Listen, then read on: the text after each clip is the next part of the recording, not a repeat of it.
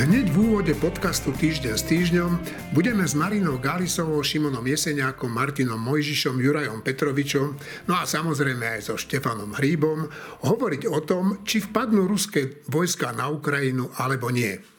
Prezident Spojených štátov amerických si myslí, že Rusko inváziu na Ukrajinu podnikne. Hovorí, musí niečo urobiť. Vysvetlil to s odkazom na prezidenta Vladimíra Putina. Ten si však veľkú vojnu podľa amerického prezidenta neželá. Záleží na tom, citujem, čo urobí. Jedna vec je, pokiaľ to bude menší vpád a my sa budeme dohadovať o tom, čo robiť alebo nerobiť. Ale pokiaľ skutočne urobí to, čo sú schopní urobiť so silami zhromaždenými na hraniciach a ak napadnú Ukrajinu, bude to pre Rusko katastrofa. A potom ešte dodal, že o možnej invázii rozhodne výlučne Putin a bude záležať na tom, ako sa vyspí. A ako to vidí náš bývalý diplomat, ktorý dlho pôsobil v Spojených štátoch amerických a dnes je poslancom Národnej rady Tomáš Valášek? Tomáš, e, ty si sa dlho pohyboval v diplomácii, dlho sa zaoberáš zahraničnou politikou, e, vieš, čo sa deje okolo nás v Európe i vo svete. A chcem sa ťa spýtať na takúto vec, že mne sa zdá, že ako keby tu nie len obyvateľia Slovenska, ale aj politici necítili, čo sa to deje na tej Ukrajine a v Rusku. Americký prezident Biden povedal pred niekoľkými hodinami, že Rusko s vysokou pravdepodobnosťou napadne tú Ukrajinu. No, tak ako to vidíš ty? Čo sa tam deje a je to pre nás nejaké nebezpečie? Je to zlé a je to zlé aj pre nás ako menší štát na periférii EÚ, ale vysvetlím od začiatku. To, čo sa deje na východe Ukrajiny, je, že snaží sa Vladimír Putin prinútiť diplomatickou cestou Ukrajinu, aby sa navždy vstala alebo navždy vzdala ambícii vstúpiť do NATO a do EÚ a, a stala nejakou súčasťou Západu. Preto má na tých západných straniciach z ruskej strany, či z východných straniciach, východnej strane z, z ukrajinskej strany. Tam je dnes vyše 100 tisíc ukrajinských vojsk. To pointou je, nie vojna ako taká sama pre účel vojny, ale to pointou je pod hrozbou agresie opäť prinútiť Ukrajinu navždy sa vzdať slobodného práva vstúpiť do NATO a navždy prijať status nejakého vazala, nejakého podriadeného vo vzťahu k Rusku. S trochou šťastia, ak, eh, ak to neurobi Ukrajina sama, tak eh, práve tá hrozba vojny prinúti západné veľmoci navždy uprieť eh, Ukrajine toto právo vstúpiť do aliancie a slobodne sa rozhodnúť, že kam patrí. O to Putinovi ide. Je pripravený, ak mu nevidie diplomácia, ak mu nevidie ten vojenský tlak, použiť samotnú vojenskú silu a nejakou agresiou proste prinúti Ukrajinu žiadať o mier a, a, a v rámci tejto mierovej zmluvy sa potom toho práva vstupu do NATO vzdať. Čiže tá hrozba vojny je reálna. Čo je ten dopad na nás? Tak ten prvý samozrejme je, že, že, fyzicky, my sme predsa hneď susedná krajina s Ukrajinou, vojna tam uh, s tými všetkými ľudskými nešťastiami, čo to pre nás znamená, otvára pre nás obrovské otázky. Poprvé, ako vieme my pomôcť, čo je v našom zájme? Sedieť si na rukách a tváriť sa, že, že nič nerobíme? Alebo reálne pomôcť Ukrajine ubrániť si presne tie hodnoty, o ktoré sme my bojovali v 89., kvôli ktorým sme chceli byť súčasťou Európskej únie a aliancie. Ale potom je to aj druhá otázka, že ak sa raz v Európe ujme, že tie väčšie krajiny vedia nanútiť svoju vôľu tým menším a, že sa za tie menšie nikto nepostaví, ani na to, ani Európska únia, ani nikto iný, No tak kde je napísané, že na to raz nedoplatíme aj my? Zo začiatku to vyzeralo ako unizono, že celá Európa je proti, postavíme sa za sankcie a naraz sa ukazuje, že to celkom tak neplatí.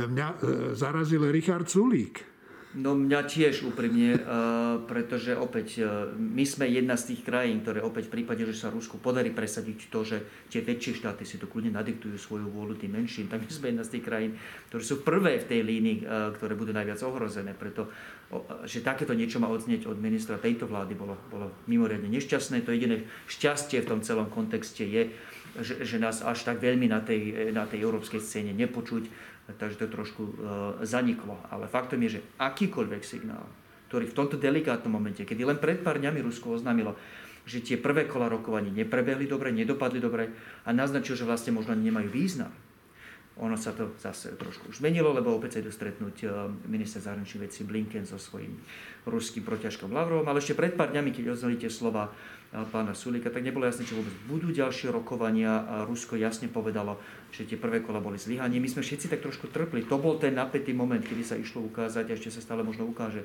že Rusko je pripravené ísť do vojny, pokiaľ neukážeme jednotnú opozíciu. A za tejto situácie akékoľvek spochybňovanie či sankcií, či spoločnej dohodnutej západnej, podotýkam nielen európskej, ale západnej pozície, nahráva Rusku v tom, že môžem do toho ísť, nič sa mi vlastne nestane. No však e, nebudem komentovať našu opozíciu, ktorá, e, ktorá teda podporuje nepriamo Putina každý deň svojimi vyhláseniami a tým samozrejme aj vzbudzuje u ľudí averziu voči akýmkoľvek sankciám voči Rusku e, ako keby nás navádzali, však stržme hlavu do piesku, nejako bude. No ale nejako nebude, keď to Rusi urobia. Čo sa udeje? To najväčšie nebezpečie pre nás je, že opäť v Európe to platilo nejaké pravidlo alebo nejaká sada pravidel od konca druhej svetovej vojny, kedy sme sa ponaučili, dve katastrofálne vojny sa 20, v 20. storočí, sme sa ponaučili a, a podali sme si, už nepoďme proste cestou, že tie veľké krajiny si rozparcelujú ten kontinent, to nie je stabilný systém. To vždy skončí tým, že sa rozhádame o nejakú tretiu krajinu tam, štvrtú krajinu tam a, a či proste e, zastrelením císara alebo následníka trónu ako pred prvou svetovou vojnou, či nejaký iný, a, i, i, i, nejaká iná zamienka sa nájde na vyprovokovanie vojny. Skúsme sa dohodnúť tak, že proste budeme to nejaké mechanizmy na riešenie sporov medzi tými veľkými krajinami, že tie veľké krajiny sa prepoja medzi sebou ekonomicky, politicky a inak. To je presne celá pointa Európskej únie. Mm. A to je preto, to je ten dôvod, prečo aj Spojené štáty nielenže podporovali, ale pomáhali vytvoriť pred tými x rokmi. A je to systém, ktorý nielenže fungoval dobre, v tom smysle, že tu nebola žiadna vojna medzi veľmocami e, už od konca druhej svetovej, ale je to systém, ktorý je mimoriadne dobrý pre tie menšie krajiny, lebo nikdy v histórii sme nemali takú privilegovanú moc, ako máme teraz. Marina, tak ako to vidíš ty, čo sa deje na Ukrajine? Uh, vidím to samozrejme znepokojenie. Jediná možná reakcia normálneho človeka na toto je obrovské znepokojenie. Uh, samozrejme, že jednoznačne na vine je putinovské Rusko so svojou, ako by som povedala, urazenou nacionalistickou imperiálnou hrdosťou. Rusi uh, trpia syndromom strateného impéria, ktorým istý čas trpeli aj Briti, len kvôli tomu natoľko nerinčali zbraňami, alebo vôbec nie.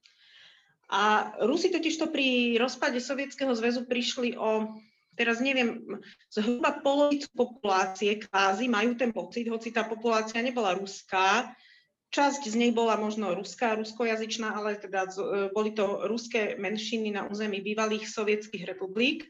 Ale keď tieto všetky republiky sa osamostatnili, tak e, Rusko má pocit, že prišlo o polovicu územia, polovicu populácie. Mám pocit, že dokonca o vyššiu polovicu HDP vtedajšieho.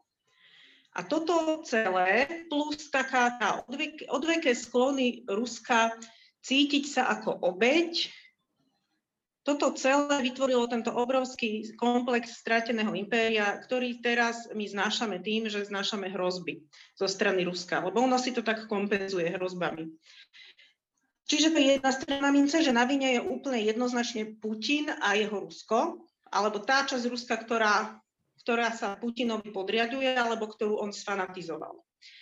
Druhá časť eh, je, že odkedy od istého obdobia sa Spojené štáty, možno aj pochopiteľne po istej únave, ako keby vysúvali späť, cúvali z tej roli udržiavateľa istej bezpečnosti vo svete a istého poriadku. A to vidíme už vlastne mm, od čias Obamu, ktorý nezareagoval v Sýrii, hoci slúbil, že zareaguje a vytvoril tým také mocenské vákuum, do ktorého samozrejme vstúpilo Rusko. Za Trumpa to pokračovalo, pretože Trump spochybňoval NATO ako spojenectvo. To, že kritizoval spojencov, že neplatia toľko, koľko by mali, je síce dobré, že ho ich kritizoval, ale on ako celok spochybnil spojenectvo jeho morálnu podstatu a to bolo veľmi zlé. Čiže tam ten izolacionizmus pokračoval a dnes, čoho sme svedkom, za Joea Bidena oni boli nádeje, že on vlastne tento izolacionistický trend skoriguje Problém je, že to nerobí až tak rázne, ako by zrejme mal, pretože zo párkrát už pri týchto rokovaniach s Putinom vyslal také zmiešané signály, ktoré v zápätí aj jeho ľudia museli vysvetľovať. Napríklad nedávno povedal také, že no veď keď Rusko urobí nejaké mierne narušenie územia Ukrajine, tak zase nebudeme hneď reagovať nejako, že silovo. No ale to je veľmi zlé, lebo samozrejme existujú takéto úvahy, že sú rôzne stupne narušenia, sú rôzne stupne reakcií, ale to nie sú úvahy, ktoré by sa mali zverejňovať, pretože vtedy ten protivník dostane úplne jasný pocit, že no veď však, čak sa nám nič nestane. Takže tam chýba také úplne jasné a vyjadrenie názoru. Možno, že to nie je to, že by Joe Biden ten názor nemal, možno je to len nie celkom schopnosť ho vyjadriť.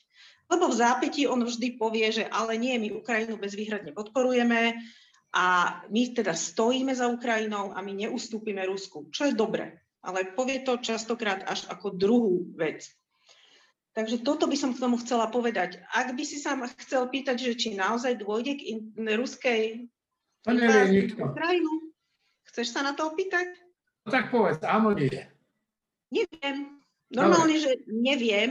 Bojím sa, že áno, pretože e, z logiky Putinovho vystupovania to vyplýva, že je to veľmi možné a treba byť na to pripravený. A to, že a ak Putin blafuje, no tak to je tá lepšia možnosť, ktorá by nás nemala nejakým spôsobom zdržiavať, aby sme boli pripravení.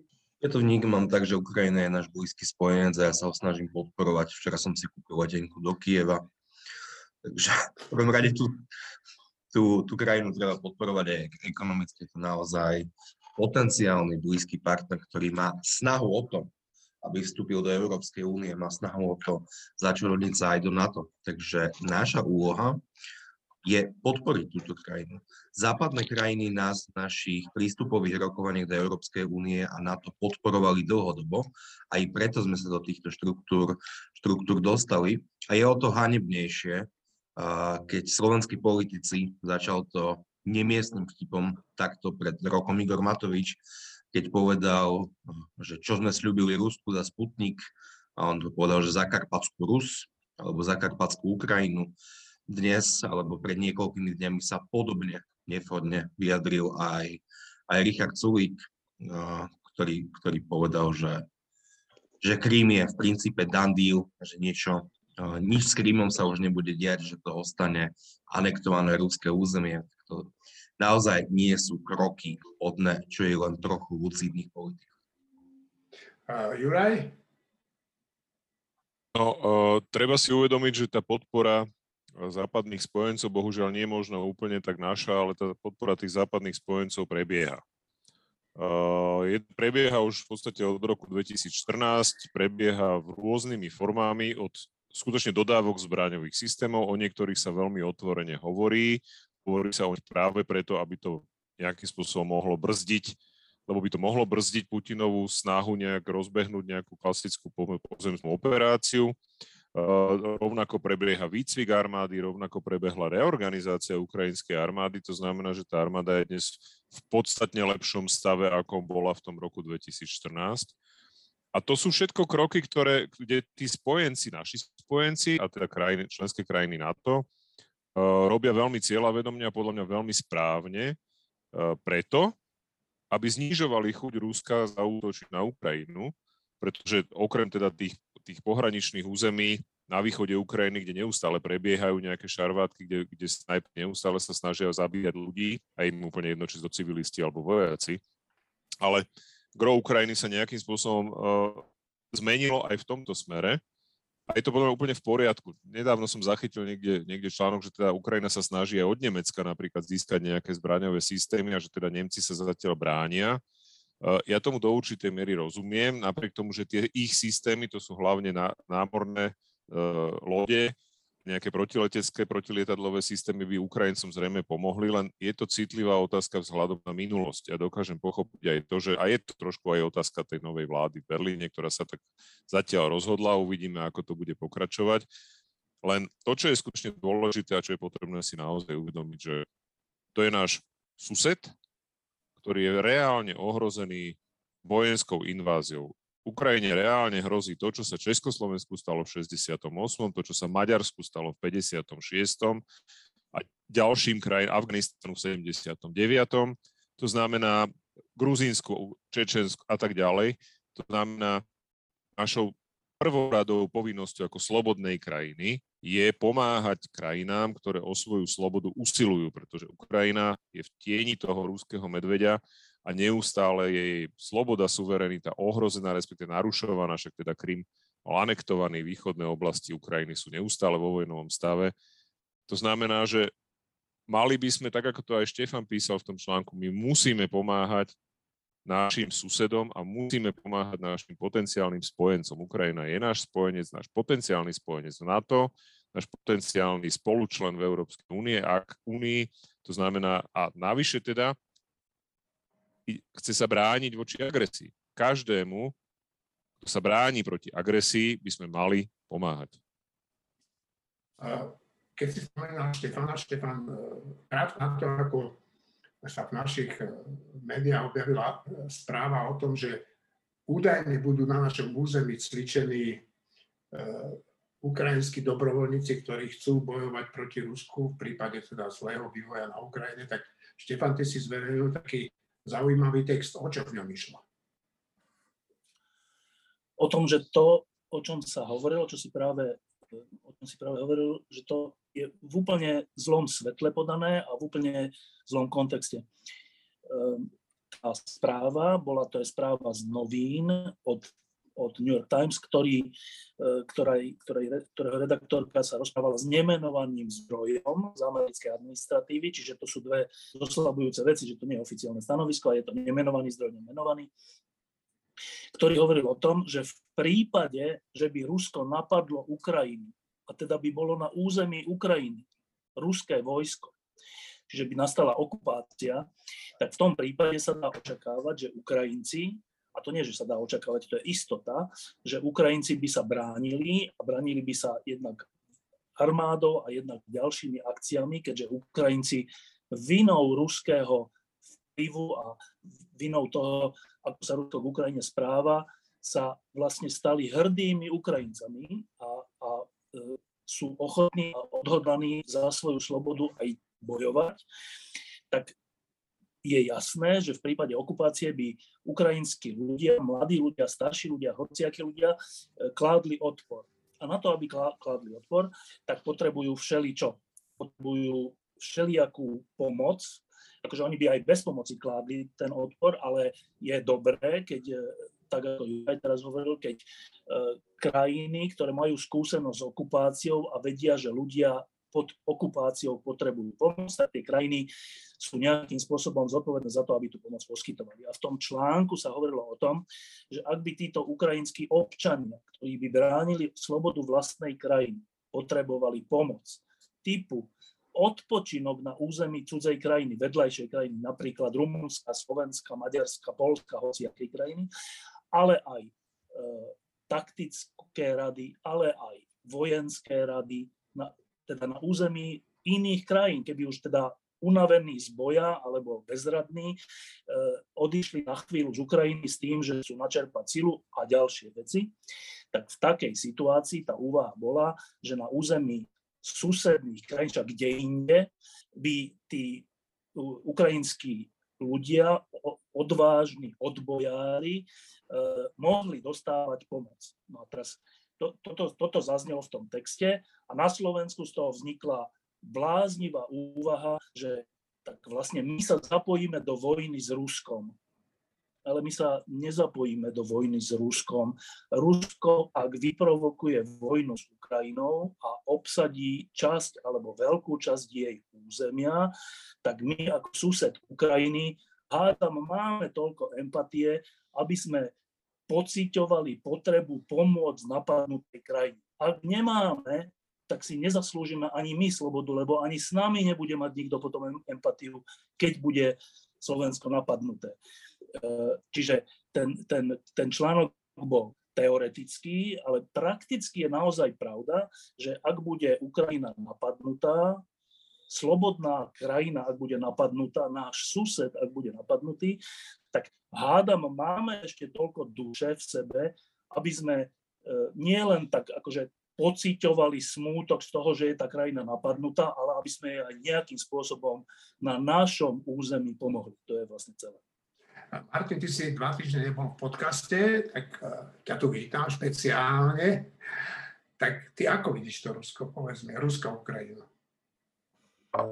Ja Rusko a Ukrajinu a ruskú okupáciu Krymu a ruské podpory separatistických snách na Donbase a Luhansku a, a hrozbu tej agresie vnímam veľmi podobne ako Hitlerové tvrdenia, že Nemecko je ohrozené, najmä, že Nemci v Sudetách sú veľmi ohrození českým českým agresívnym národom, že treba rozdeliť Československo, zabrať Sudety, lebo to je ich prirodzené územie, tak ako je Sevastopol ruský a Krym ruský a takéto blbosti.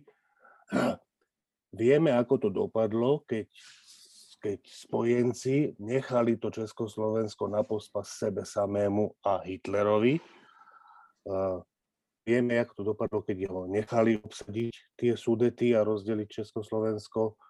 Mimochodom, jeden z najlepších citátov Churchillových, ktorý, ktorý je teda známy obrovským množstvom výborných formulácií, je, že keď sa Chamberlain vrátil z Mníchova, kde aj s Daladierom urobili tú Mníchovskú dohodu s Hitlerom, tak Churchill to komentoval slovami, že mohli si vybrať medzi vojnou a hambou, vybrali si hambu, budú mať vojnu. Podľa mňa takto to dopadne. Čiže ja, ja si myslím, že tam nie je o čom uvažovať. Ja to vidím jak cez kopírach tie dve situácie. Mimochodom pre takých hlúpejších Slovákov, nás náhodou nejaký taký počúva, ktorí si myslia, že ale to boli Češi a čo tam toto, tak to je to isté, ako keby teraz Maďari prišli so svojím veľmi prirodzeným nárokom na Žitný ostrov, zabrali by ho nejaké, nejaké krajiny by urobili nejaké sankcie voči Maďarom, ale to by bolo všetko, proste bol by ten žitný ostrov maďarský. A teraz by sa dohodli, že ale nie, že to nestačí, že ešte chcú ísť až po Košice a, a po Humenné a po Michalovce a túto oblasť celú zabrať, zhromaždili by vojska na území e, na, na hraniciach, tak ruský nárok na Krím a tieto veci je podobný. To znamená, že to, že tam žijú nejakí Rusi a že žijú v inej krajine, to je pravda, takých území na svete strašne veľa, ale naj, najrozumnejšie riešenie bez krvi a bez utrpenia je, že sa rešpektujú tie hranice, aké sú a rešpektuje sa medzinárodné právo, ktoré Rusi strašným spôsobom pošliapavajú, tým Krymom napríklad. Fakt neviem, prečo sa pani prezidentka rozhodla k našej obrannej zmluve so Spojenými štátmi americkými prilepiť ešte nejaký dodatok. E, ten by mal vraj upresňovať niektoré body tejto dohody. Ak dúfala, že nejakým spôsobom otúpi hysterické a nepravdivé útoky opozície a zmierni celkom neopodstatnené obavy časti verejnosti, vyvolané práve nepravdivými vyhláseniami Roberta Fica, Petra Pellegriniho a inými opozičnými personami, tak sa fatálne mýlila. Samozrejme to, čo pozorujem, je veľmi ostrá debata na tému tejto Časť ľudí tú dohodu a chce ju, časť, toho, časť ľudí sa tejto dohody obáva, niekto ju otvorene odmieta, časť verejnosti samozrejme alebo politikov ju politicky zneužíva. Počúvam námietky k procesu pripomienkovania tejto dohody a áno, e, mohol by nastavený časovo inom ako v vianočnom období. Pokiaľ ide o formulácie, konkrétne formulácie tejto dohody, Myslím si, že širšej akceptácii tejto zmluvy by bolo pomohlo, aby bola naformulovaná spôsobom, ktorý by nevzbudzoval interpretačné nedorozumenia. Napriek tomu, ako som povedala v úvode, prijatie tejto dohody podporujem, pretože si nemyslím, že akýmkoľvek spôsobom ohrozuje Slovenskú republiku skôr.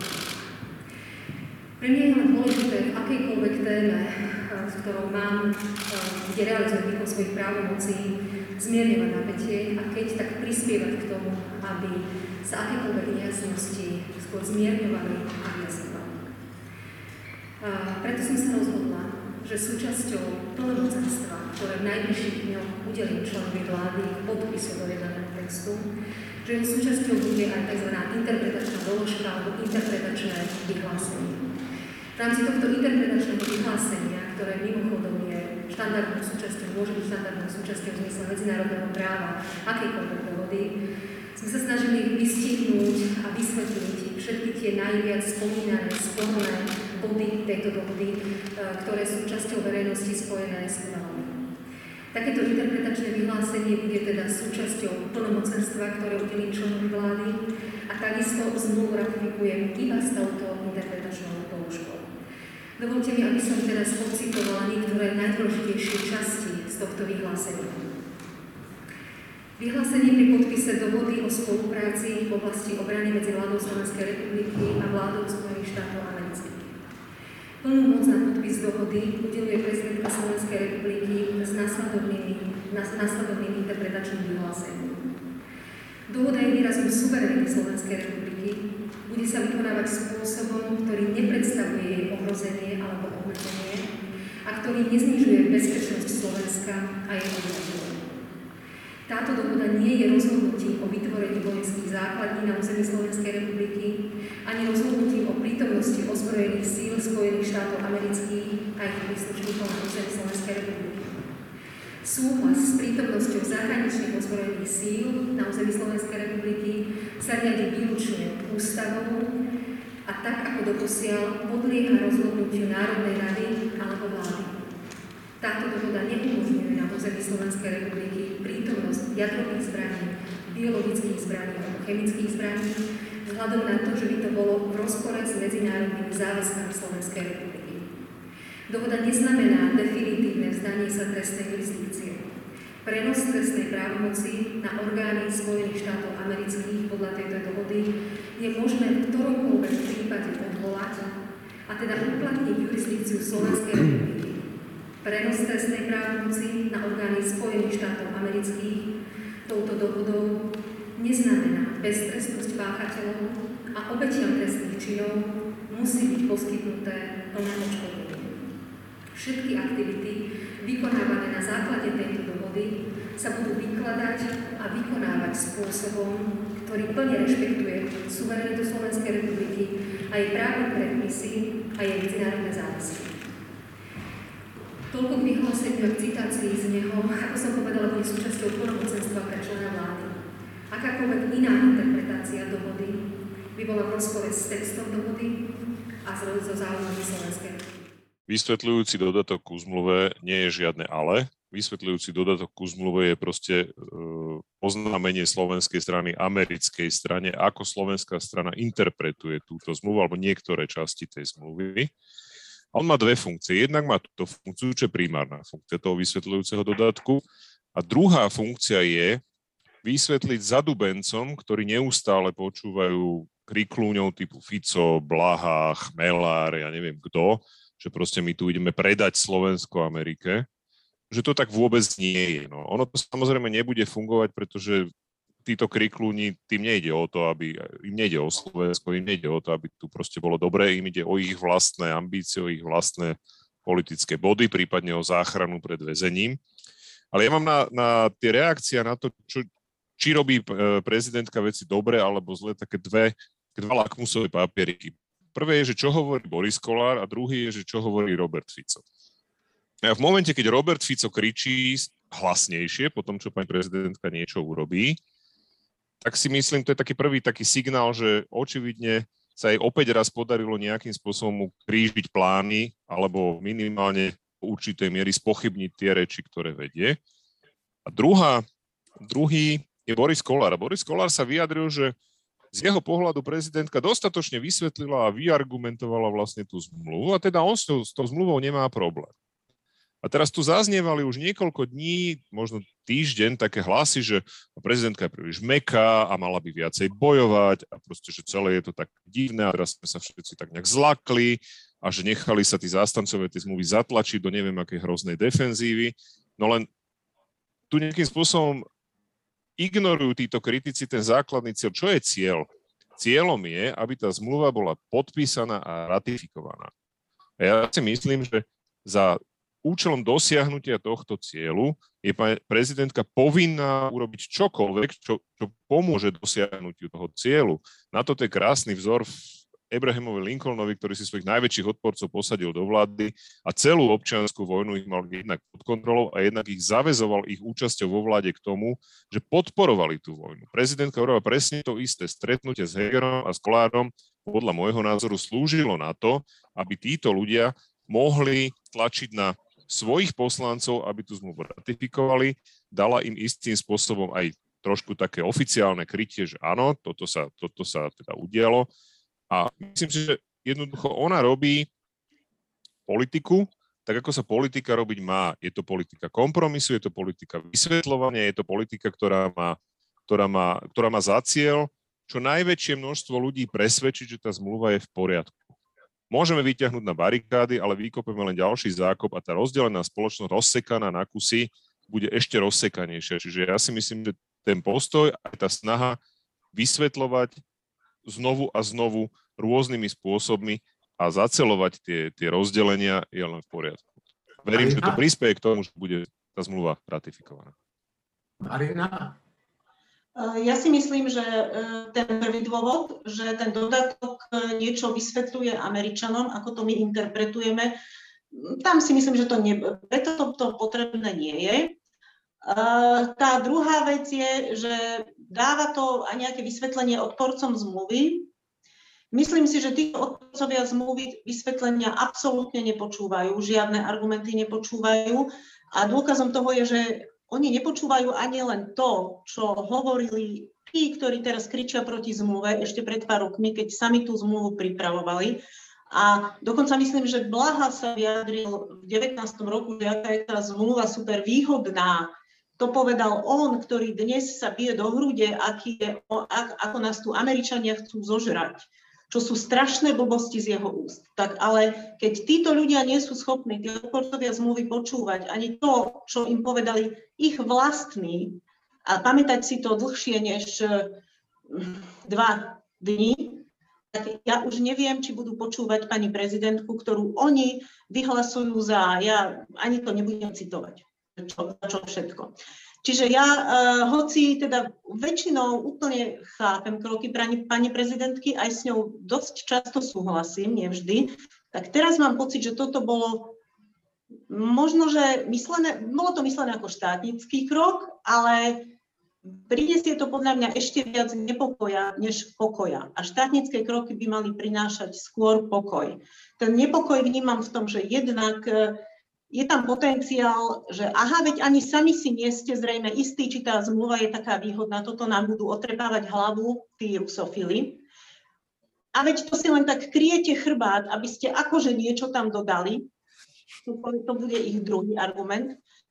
A jednak bude to také demoralizujúce pre zástancov tej zmluvy, medzi ktorých sa počítam, lebo budú mať pocit, že tak už ani prezidentka nestojí za tou zmluvou tak bezvýhradne, alebo teda stojí za ňou, ale považuje stále za potrebné nejakým spôsobom si uzmierovať aj, nie že druhú časť spoločnosti, ale aj úplných, úplný jej okraj. A to nie je dobré.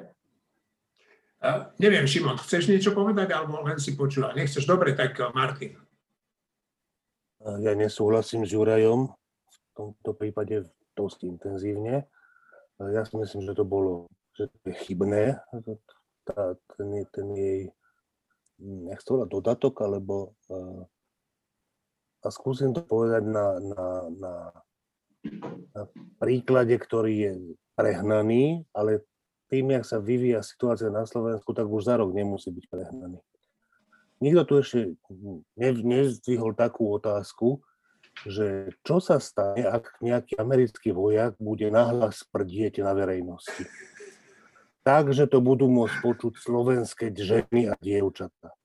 Je to správne, aby americkí vojaci na našom území pred našimi dievčatami nahlas prdeli? To nie je správne. Teraz keď si ešte predstavíme, že predtým jedol ten hamburger s tou cibulou a jak to môže smrdieť a tak ďalej. Prvá vec keď počuješ tieto kraviny, není možné si nepredstaviť tú situáciu. Proste samotná tá vec, že ja tieto hovediny hovorím, v našom mozgu vyvoláva predstavu tej situácie, ktorá je nepríjemná. To znamená, že týmto spôsobom sa ľahko dá argumentovať. Úplne jedno, jak absurdná je tá argumentácia, vyvoláva negatívne pocity.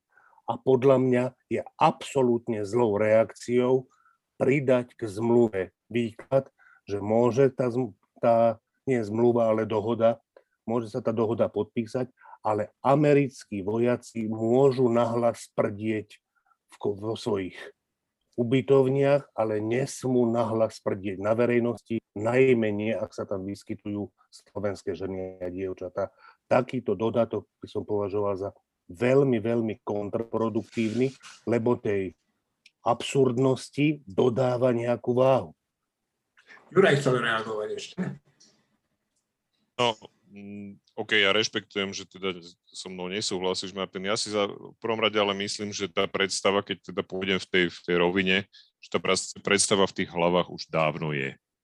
Že nič nevzbudzujem, nič, a nejaké, akože spomenúť niečoho toho v tom dodatku, zaprvé nič nevzbudzujem, pretože o to sa už dokonale postarali tí, tí vyhlásení politickí odporcovia tej zmluvy a áno, môžeme povedať, že keď niečo pomenujem, tak to kvázi dostane konkrétnejšiu podobu v mysli. OK, jasné. Ale hovorím, podľa mňa tu je dôležitejší ten, ten hlavný cieľ ako poviem ti otvorene, mne je v tomto momente úplne jedno, či si slovenský občan sa obáva, alebo či si predstaví prdiaceho amerického vojaka. Pre mňa je dôležité, pre budúcnosť, bezpečnosť tejto krajiny je dôležité, aby tá zmluva bola podpísaná a ratifikovaná. A ak je k tomu potrebné povedať, že americký vojak môže prdieť na verejnosti a prispieje to k tomu, že tá zmluva bude podpísaná a ratifikovaná, ja to považujem za dobrý krok. Nemusíme sa zhodnúť samozrejme. Martin? Zase nesúhlasím. Ja, Martina potom, Martina potom Števo. Ja myslím, že napríklad tá, že, že my si tú dohodu vykladáme tak, že z nej nevyplýva, že na slovenskom území môžu byť umiestnené jadrové zbranie, je absurdnosť, absurdnosť na tej istej úrovni, jak bol ten môj debilný príklad. A takéto absurdnosti nemá prezidentka už len kvôli vážnosti prezidentského úradu, čo navrhovať a podpisovať. Každý sme iný človek a každý trocha inak vnímame aj realitu, aj to, čo by sme my mali robiť, aj to, čo robí niekto, kto si myslí niečo iné. Napríklad ja, keby som bol prezident, ja by som tam ten dodatok nedal.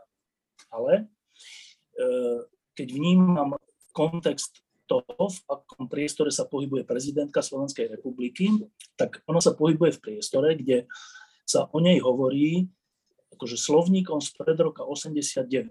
Že keď si prečítate, čo o nej hovorí Smer, SNS, Republika, no proste celá opozícia a plus všelijakí akože intelektuáli lavicového alebo ostro katolického strihu, tak, e, tak to, sú, to, sú, to sú slová, tie slova sú dôležité, lebo tie slova sa zapisujú do hlav nepriateľov slobody.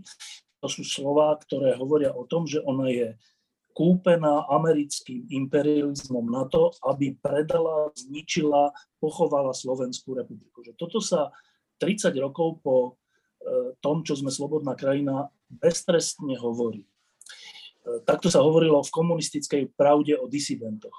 A teraz sa to hovorí o, o legitímne zvolenej prezidentke Slovenskej republiky. No a teraz ona je v tomto, ona sa pohybuje v tomto svete.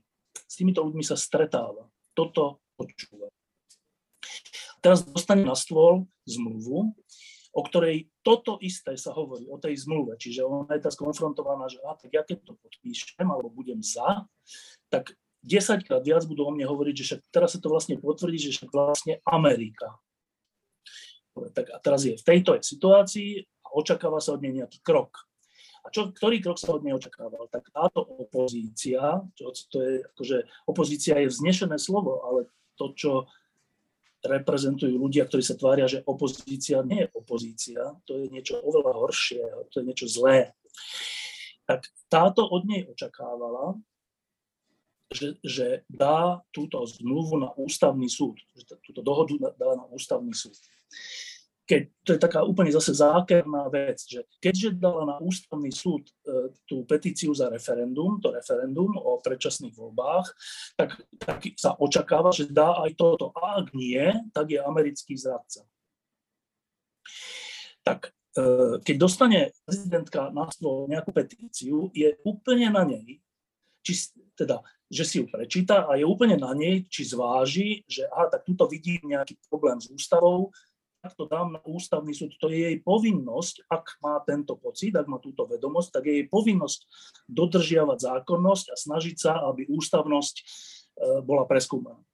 Ona tento pocit, túto vedomosť, keď si prečítala tú petíciu o predčasných voľbách mala, tak to dala na ústavný súd a ten povedal, že tá otázka Ficovská alebo Smerácká je zle sformulovaná, je to v rozpore s ústavou, nemôže byť také referendum.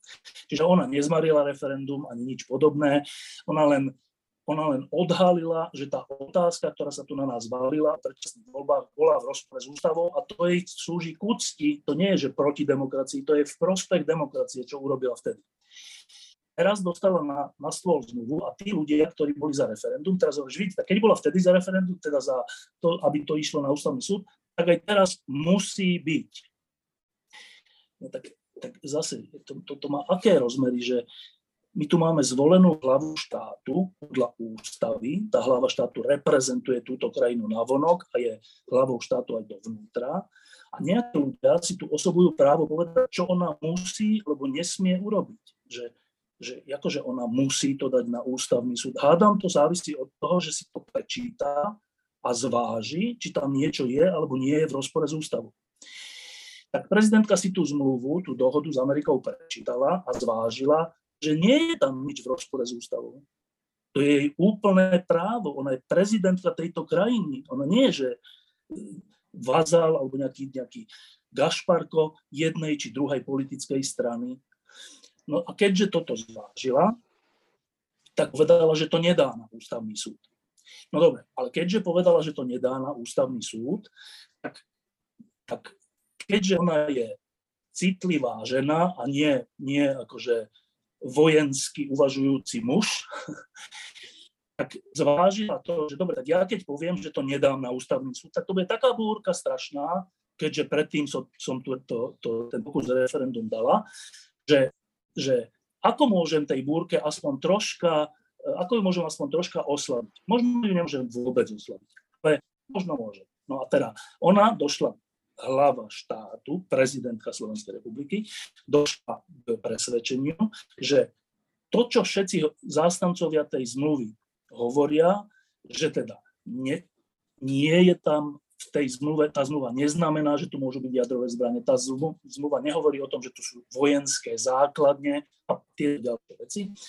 Tak jej sa zdá správne, aby toto isté, ktoré všetci si myslíme, aby to bolo ako deklarácia na konci tej zmluvy, e, s tým, že vrátanie tej deklarácie to podpíše americká strana a slovenská strana. Myslím si, že ten zámer je ten, že, že keďže to tam nie je explicitne napísané, ale samozrejme všetci si myslíme, že to tak je, tak dobre, dajme tam ešte explicitne túto, neviem, či to je politická deklarácia, alebo aká deklarácia dobrej vôle, alebo ako by som to nazval, nakoniec tej zmluvy ako dodatok, preto, aby sme aspoň časť ľudí, samozrejme, to nejde o to, že tým, tým získame kotlebovcov alebo nejakých, neviem, ani smerákov, ale v každej spoločnosti, keď sa hovoria veľké hlúposti, tak aj časť inak normálnych ľudí má tendenciu tým hlúpostiam uveriť alebo aspoň byť spochybnená.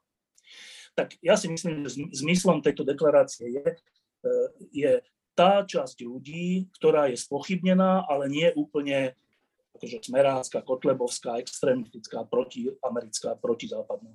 No, čiže opakujem, ja keby som bol na mieste hlavy štátu, tak by som takú deklaráciu nepovažoval za potrebnú, ale keď sa trocha vcítim do situácie Zuzany Čaputovej, tak mi neprekáža, že tam dala túto deklaráciu, pretože tá deklarácia nezabraňuje e, prijatiu tej zmluvy naopak, naopak, buď jej, teda buď to nedelí alebo nenásobí, alebo jej trocha vo verejnej mienke v tej časti ľudí, o ktorej som hovoril, pomáha.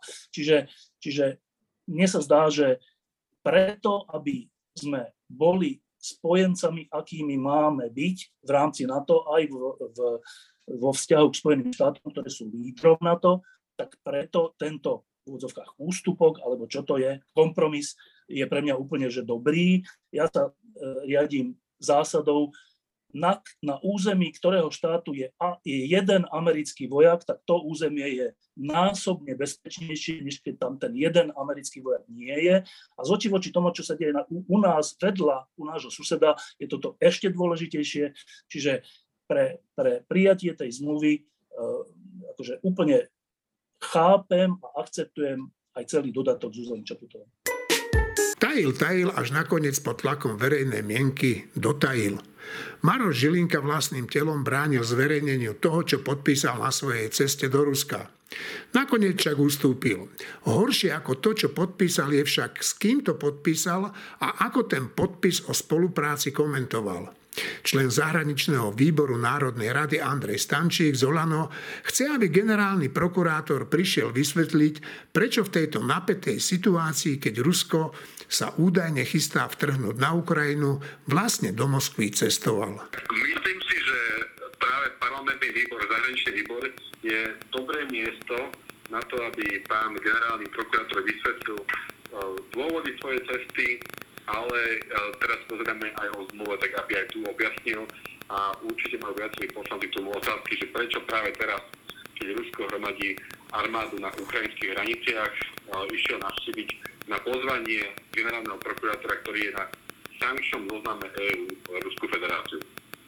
E, dobre, pán poslanec, pravda je aj taká, alebo mnohí ľudia hovoria, že vlastne e, generálny prokurátor, ktorého by malo dodržiavať hlavne dodržiavanie zákonnosti e, na Slovensku, sa pustil nejakým spôsobom do zahraničnej politiky toho návštevu aj, tými vyjadreniami. No, vy ste člen zahraničného výboru, ako to vnímate? Ja to vnímam veľmi podobne, pretože jednak vidíme až naozaj, že politizovanie témy vojenskej dohody z USA, kde generálny prokurátor išiel nad rámec toho, čo by mal pripomienkovať a miesta mi pripomínal skôr politika ako generálneho prokurátora a obzvlášť tá facebooková komunikácia ohľadom vojenskej dohody vyvoláva mnohé otázniky o tom, že prečo vlastne generálny prokurátor sa dá takúto cestou. Dobre, no jedna vec je, že teda e, príde na váš výbor, to asi nebudem môcť dosť dobre odmietnúť.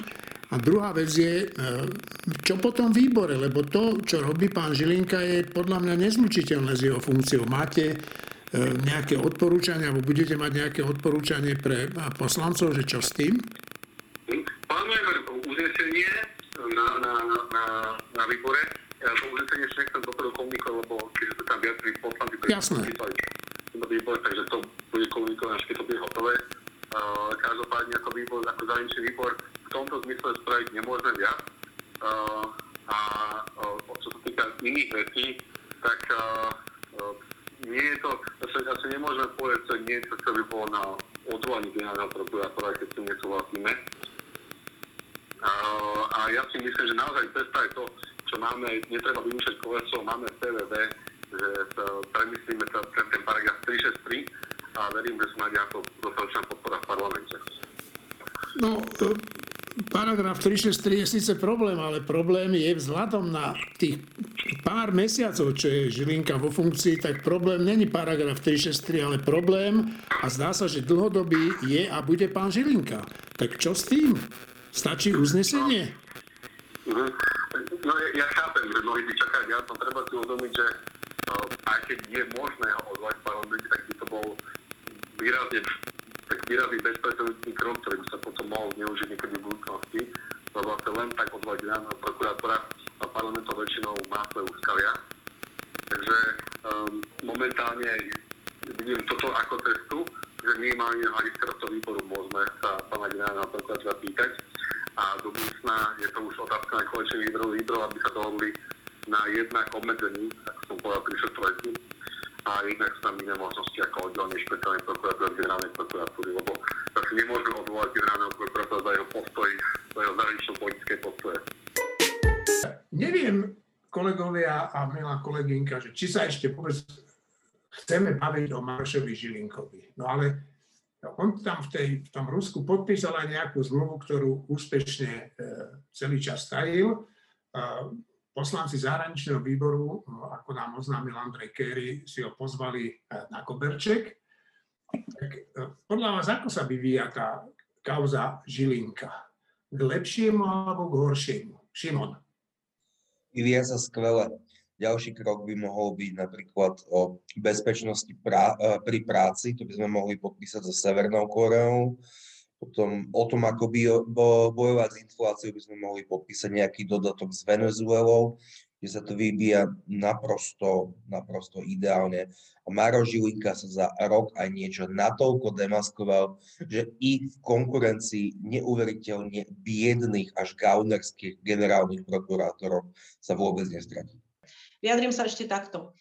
Možno, že toto bude naozaj výborný vývoj, pretože je to, no, a to sme už asi aj hovorili, je to prvý generálny prokurátor, ktorý potápa nie len tých, ktorých akože potápať má, lebo oni si ho väčšinou tá vládna koalícia, vládna moc e, si toho svojho skroteného generálneho prokurátora tam posadí preto, aby išiel proti opozícii, nie aby išiel za spravodlivosť. No a tento ide nie len že proti, e, proti spravodlivosti, ale ide ešte aj proti vládnej moci. Tak možno, že to, to už potrebovali, aby zistili empiricky, že nič také ako istota v generálnom prokurátorovi neexistuje a teda celý systém je úplne zlý a treba ho transformovať na štátne zastupiteľstvo najlepšie.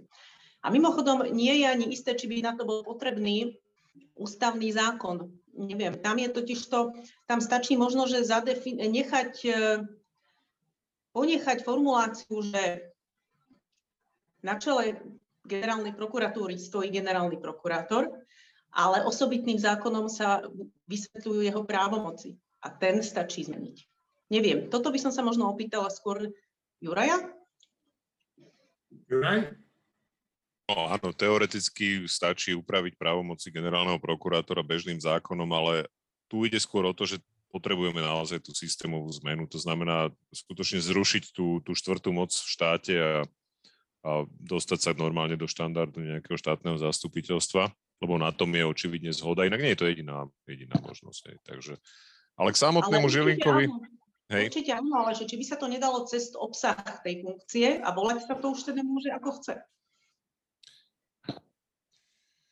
Je to, je to také trošku problematické, áno, asi by sa to dalo. Nemám teraz úplne do bodky naštudovaný zákon o prokuratúre, ale je to len také prištipkárenie, ktoré, ktoré zase nezmení ten systém. Jednoducho tá pozícia generálneho prokurátora je daná ústavou a tá ústava je nadradená aj zákonom, aj keď hovorí, že zákony potom už stanovujú nejaké podrobnosti. To znamená, že tam si myslím, že naozaj je potrebná tá systémová zmena. No, či sa aj niekedy dožijeme, je, je. Ja som úplne za. Ja len hovorím, že či by to nebolo, že aspoň niečo, lebo oni stále odkazujú na to, že no ale potrebujeme tú ústavnú väčšinu a to nie je také isté keby bola politická vôľa, čo očividne nie je, tak, tak možno aj tým bežným zákonom by sa niektoré veci, tie naj, najhrubšie veci možno dali riešiť.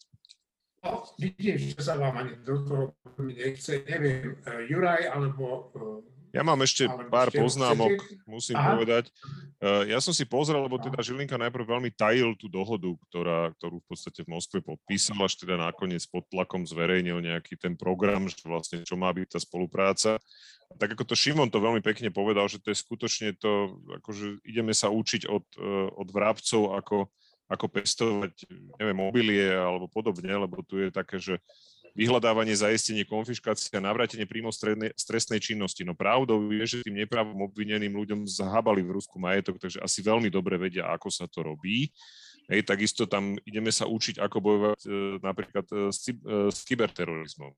Tak ja si myslím, že neexistuje lepšia krajina na to, ako sa naučiť, že čo je kyberterorizmus, ako Rusko, ktoré momentálne zrejme podniklo masívne e, kybernetické útoky napríklad na Ukrajinu. Takže ako toto je skutočne taká strašná hamba, že ja už som to minule hovoril, že ja si myslím, že tu, tu sme na hranici nejakej vlasti zrady a ja si myslím, že v tom momente by skutočne mali ostatní ústavní činitelia zvážiť možnosť odvolania generálneho prokurátora, pretože on jednoznačne z toho, čo zatiaľ koná, koná v rozpore so záujmami Slovenskej republiky. To, to, dovolím si takto silné vyjadrenie. Dobre, Martin a potom hneď Šimon. Tak dobre, naopak, Šimon, Šimon chce byť prvý, tak dobre, tak Martin bude prvý. Martin a potom Šimon, no dobre. Ja som chcel niečo povedať, ale potom poslednom, čo povedal Juraj, sa mi zdá úplne nevhodné čokoľvek pridávať. Áno, Žilinka sa chová tak, že je to na hranici vlasti zrady a majú byť z toho vyvedené konsekvencie. Tento raz s tebou Juraj absolútne súhlasí. Šimon? Ja by som len dodal, že Maro Žilinka podpísal zmluvu so štátom, teda s prokurátorou, kde uh, hlava opozície sedí v base kde sa rúskí občania na zahraničnej pôde vlastne no, uh, vraždia novičokom, takže s takouto krajinou Maroš Žilinka podpisuje zmluvy. To je maximálne perfidné. Štefan, chceš? E, o Žilinkovi sme myslím povedali aj v minulých reláciách všetko. E, ja len teda poviem uputavku teraz v novom týždni, čo teraz ešte sa dá kúpiť. E, mám rozhovor s Romanom Kvasnicom, ktorý e, dianie na prokuratúre dlhodobo sleduje a dlhodobo upozorňuje ešte pred voľbami dávno na to, čo by sa malo urobiť, tak myslím, že tam je povedané všetko, čo by e, bolo treba teraz urobiť, čiže odporúčam tento, tohto týždňový týždeň. A súčasne robím malé promo na budúco týždňový týždeň, to, o čom sme hovorili, čo sa týka Ukrajiny, zmluvy s Amerikou a mieste Slovenska v tomto svete, tak o tom máme v novom týždni, ktorý vyjde v pondelok celú tému a práve sme dokončujeme spolu s Martinom Možiš, Možišom taký jeden veľký článok o tom a myslím, že aj Marina k tomu má nejaký rozhovor, že Marina? Tam bude rozhovor s britským historikom Rogerom Murhausom, autorom svetovo známej knihy Diablovi spojenci, ktorá je o pakte Molotov-Ribbentrop ale ono to nie je ani tak o histórii ten rozhovor, ako skôr o ponaučeniach z týchto dejín pre krajiny v strednej a východnej Európe a pre ich bezpečnosť. Čiže to, čo tam on hovorí, to sa vzťahuje na Slovensko, to sa vzťahuje na Poľsko, na Maďarsko a konkrétne odpovedá aj na otázky týkajúce sa Slovenska, lebo on sa v tom vyzná, venuje sa celoživotne strednej a východnej Európe a ešte Nemecku. Tak toto bude v novom týždni, takže hodné si ho kúpiť. Viac ako 100 milionárov väčšinou z USA sa prihovára za to, aby mohli platiť a teraz dobre počúvajte vyššie dane.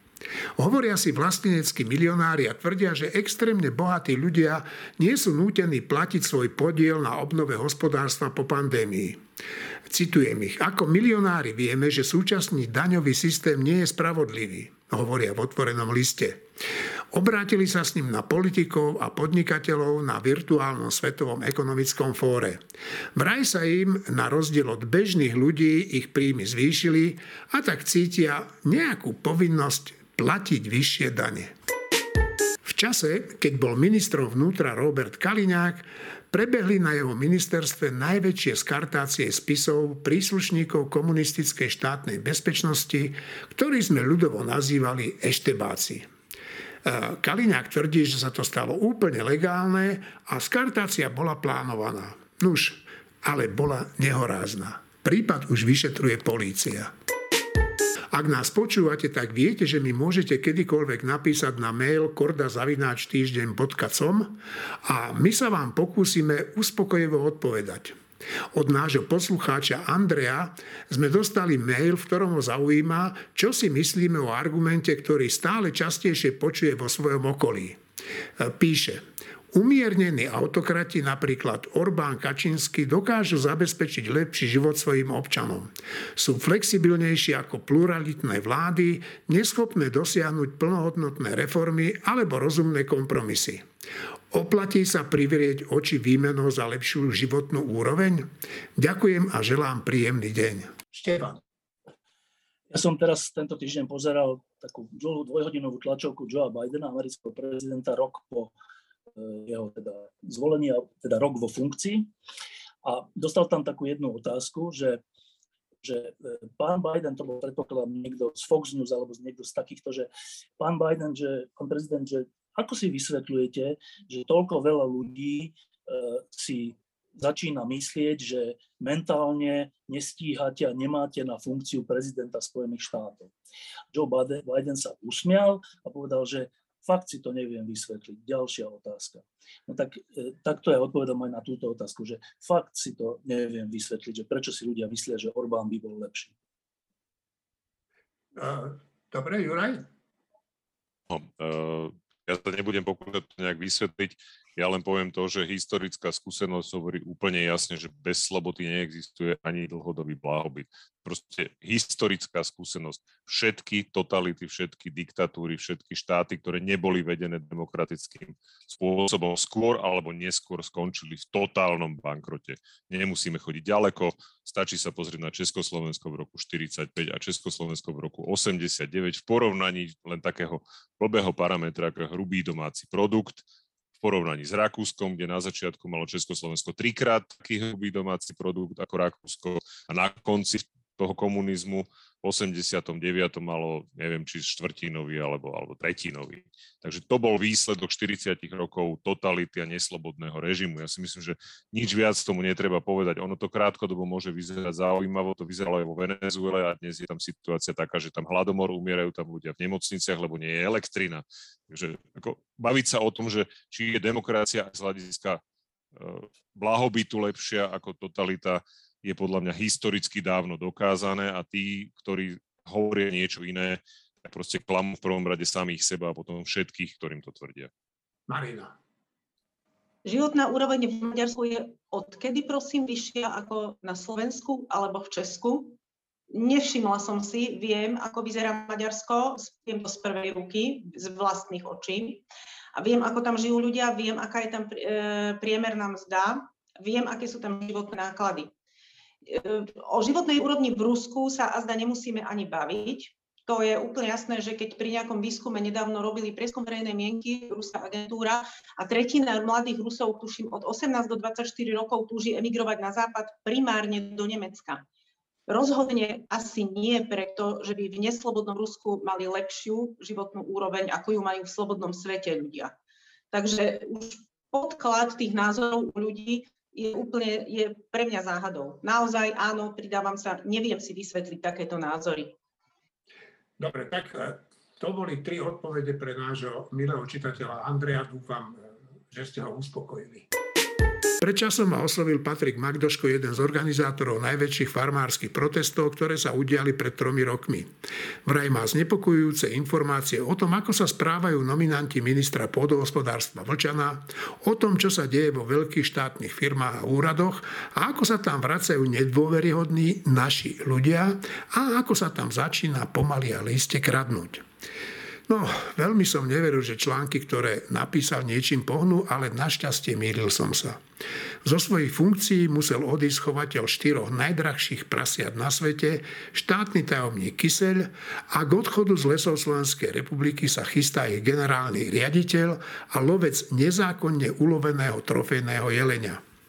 Ako vyhlásil v rádiu, pre odchod sa rozhodol kvôli nadmernej kritike. No, už dlho som sa tak dobre nepobavil. Minister Vlčan hovorí, že ide o štátnické činy. Ja si však myslím, že týchto pánov obetoval, aby zachránil sám seba a hlavne svoje ministerské kreslo. Patrik Magdoško už pripravuje ďalšiu sériu článkov, v ktorých odhaľuje pozadie netransparentných výberových konaní, pri ktorých sme prišli o milióny eur. Uvidíme, čo sa bude diať.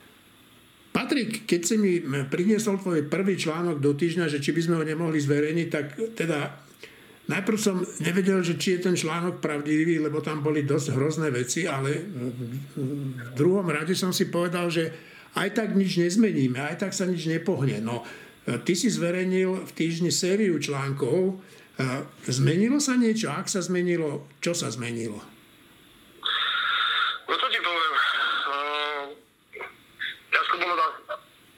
Veriť e, v rámci toho, že sa fakt dačo pohne a že, že mm, budú reagovať na to a, jak si povedal, mm, ťažké články, ťažké témy, málo kto tomu rozumie a dobre to napísať, aby to mm, bolo jasné a fakticky. E, človek sa snažil, aby to bolo pochopiteľné pre každého človeka a že no, robia nám otroviny v lesoch, robia nám otroviny na polnohospodárstve, že to ministerstvo polnohospodárstva není také, jak uh, nám bolo slibované. Takže som veľmi rád, že sa redakcia týždeň nakoniec rozhodla dať mi priestor v tomto a že ste ma podržali, že všetky tie série článkov zverejnili a že sa dokázali, že všetko, čo sme písali, boli fakty a bola pravda a nakoniec to malo zmysel a malo to uh, úspech. No. Jak sme to dokázali? Jak sme to dokázali? No tak asi tie odvolania, ktoré nastali momentálne na ministerstve polnohospodárstva, kedy odišiel štátny tajomník uh, Milan Kysel po tých článkoch, ktoré sme zverejnili o, o tých dotáciách uh, pridelených sám sebe štýle a ďalších rôznych dotáciách, že tá celá výzva bola v rámci toho podvodne spravená a boli oklamaní 8600 farmárov, takže ten odchod e, pána, pána štátneho tajomníka bol viac menej síce s gratuláciou pána ministra, že gratulujeme k dobrému úspešnej odvedenej práci, pomyslel som si svoje, OK, keď sa ideme poďakovať niekomu, kto si sám prihal 27 tisíc eur, tak ďakujem pekne. No ale ukazuje sa, že e, pán minister to má v DNA, krvi a hneď sa po ďalšej sérii článkov musel porúčať e, pán generálny riaditeľ lesov a zase s, s fanfarami, že ďakujeme za dobré odvedenú prácu. E, ako to už asi vyzerá tak, že ten človek e, na pozícii ministra to má v DNA v krvi, poďakovať každému zlodejovi, ktorý tam je a ktorý robil otroviny, takže no, je to tak, ako to je. Ja som rád, že že... No, vyzerá, to, vyzerá to z tých vyjadrení ministra, ktoré mal vždy pri tom, keď mu jeho podriadení oznamovali, že odchádzajú dobrovoľne, no tak iste, že neodchádzali dobrovoľne. Vyzerá to tak, že e, kto odvádza dobrú prácu na ministerstve, musí odísť za pána Vlčana, ale opak je pravda, oni odvádzali veľmi podivuhodnú prácu, teda divnú prácu a pán Vlčan, aby si zachránil svoje kreslo, tak e, ich e, vyhodil v podstate. No ale dobre, chystáš nejaké články a v stručnosti, o čom to bude ešte? No, e, ten agrorezort je momentálne pri tomto ministrovi studnicou článkov a hm, no, ja neviem, či všetko chcem povedať, lebo zase mi povieš potom, že Pane Bože, Pane Bože, to sa není pravda a, a ono to zase bude pravda. A ja viem, že už to je zase pravda. Dobre. A je, Dobre, tak, ešte... tak nehovor, Paťo, nehovor. Dobre, tak keď napíšeš články, pošli a uvidíme, čo s tým urobíme. Dobre. Paťo, Dobre. Uh, ďakujem ti veľmi pekne, že píšeš. Mm, ja ďakujem, že som nemá možnosť písať. Martin mi včera, keď som mu oznámil, že ako obsah tých článkov ovplyvnil rozhodnutia niektorých vysoko postavených ľudí, tak e, mi na to odpovedal toto. Martin, počúvam ťa. Ja už neviem, čo som ti odpovedal, ale poviem, poviem na novo, že podľa mňa Patrik Magdoško robí vynikajúcu robotu. E, ten článok o tých mraziarenských boxoch podľa mňa pôsobil to, že riaditeľ lesov, ktorého nebolo možné odvolať už za chvíľu, odíde, teda už ponúkol svoju funkciu sám 100% odtiaľ odíde a bude rád, keď len odíde. Ja si myslím, že to bude mať ešte vážnejšie do hry. Myslím si, že minister Vlčan má pomerne oprávnený strach z toho, čo zistí a napíše Patrik Magdoško. A to ešte minister Vlčan nemá tú skúsenosť s Patrikom, akú mám ja. Ja som teda sa si vypočul od Patrika v redakcii týždňa, akým spôsobom jak si našiel, našiel uh, všetky tie dokumenty, ktoré potreboval k tomu poslednému článku. A ja pocit, že Patrik Magdoško má povahu buldoga, výdrž buldoga a pracovitosť a, a systematičnosť Jana Kuciaka. Samuel Vlčan sa má viac čo báť, než si v skutočnosti uvedomuje. Podcast končí a našim poslucháčom prajem veľa zdravia a opatrnosti. Omikron totiž začína už vystrajať aj na Slovensku. Tým, ktorí sa dali zaočkovať, ďakujem, no a tým, ktorí to neurobili, želám, aby na svoje nezodpovedné konanie nedoplatili tým najcenejším, čo máme, teda zdravím a bohužiaľ v niektorých prípadoch možno aj životom. Do počutia o týždeň.